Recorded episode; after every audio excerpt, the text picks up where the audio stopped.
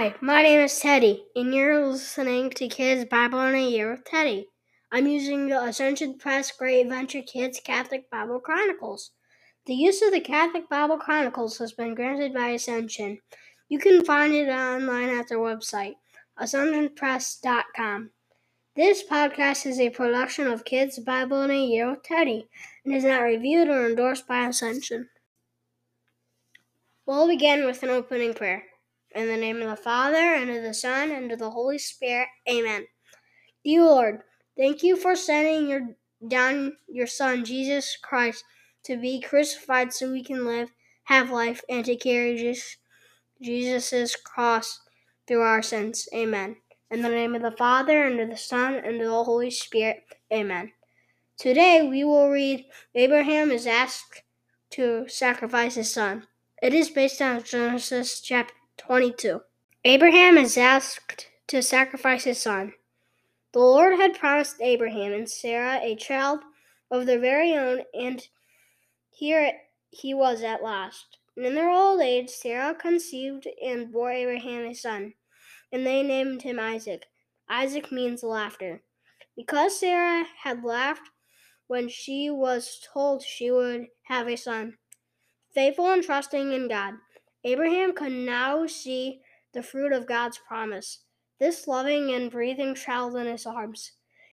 Here was the beginning of the great nations, the first of the descendants who would be as numerous as the stars in the sky. Isaac grew older. One day, when he was still a young boy, God spoke to his father, Abraham.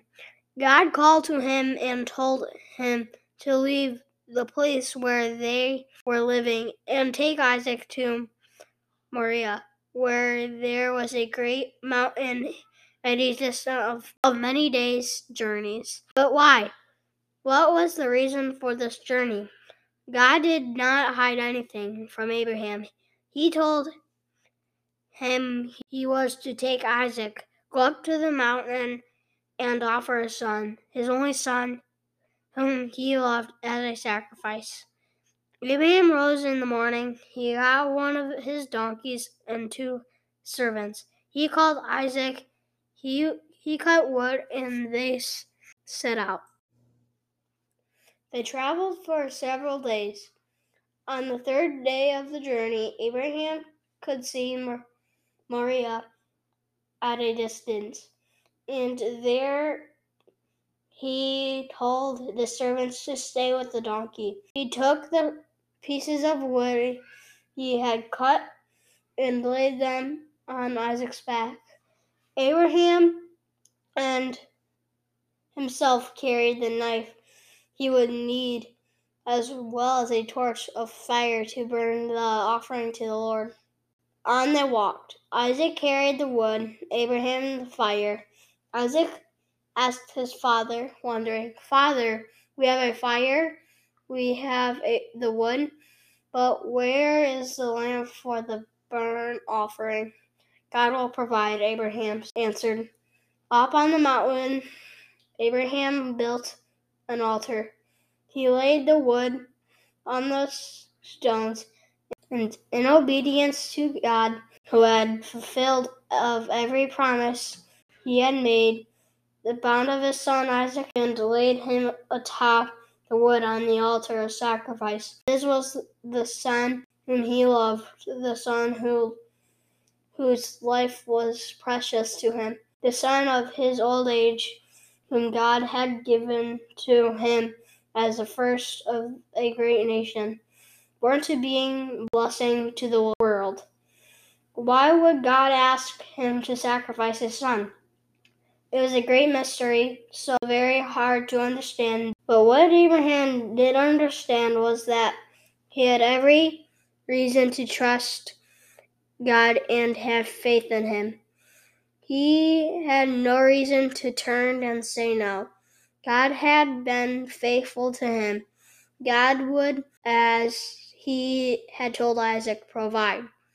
And he did just when Abraham was ready to make the sacrifice, the angel of the Lord called his name from heaven Abraham. he called, Abraham. Abraham answered, Here I am. The angel stood, told him not to lay a hand on his son. It was clear that Abraham's faith was deep and strong. The angel said, Clear that Abraham feared God. He, he would not even spare his long for son. With that, Abraham looked up and saw that indeed God had provided. Nearby, caught by the horns, was trapped there. Abraham immediately cut the ram free and offered to God on the altar he had built on the mountain. As the offering to the Lord rose to heaven, the angel called out to Abraham once again with a message from the Lord. Because Abraham was withheld, nothing indeed be blessed. Not only would Abraham's descendants be as many as the stars in the sky, they would be like the sand on the seashore. Who could even begin to count that? From the patriarch Abraham and his son Isaac, a great nation would grow, which had victory over their enemies. All the world would find a light through them because of Abraham's faith and trust.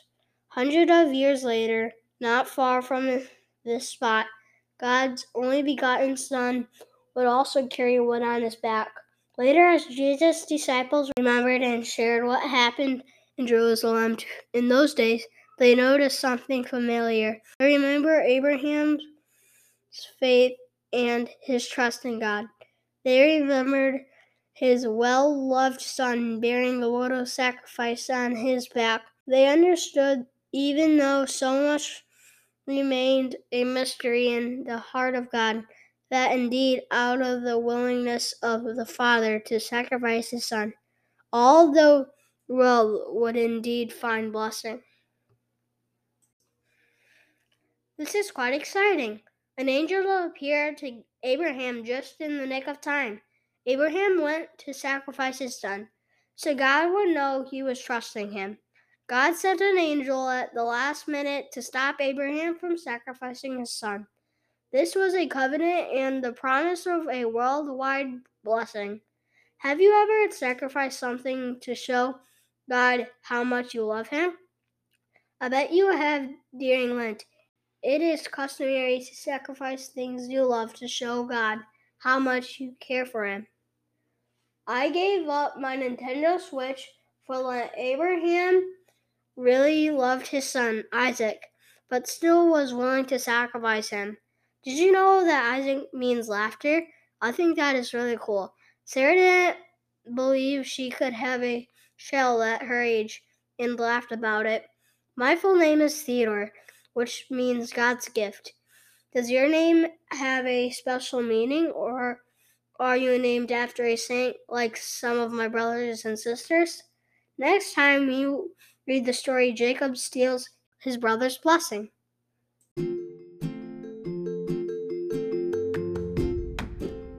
Thanks for listening and praying with me today in Kids Bible in a Year Teddy podcast. Make sure you smash that subscribe button so you can join me next time.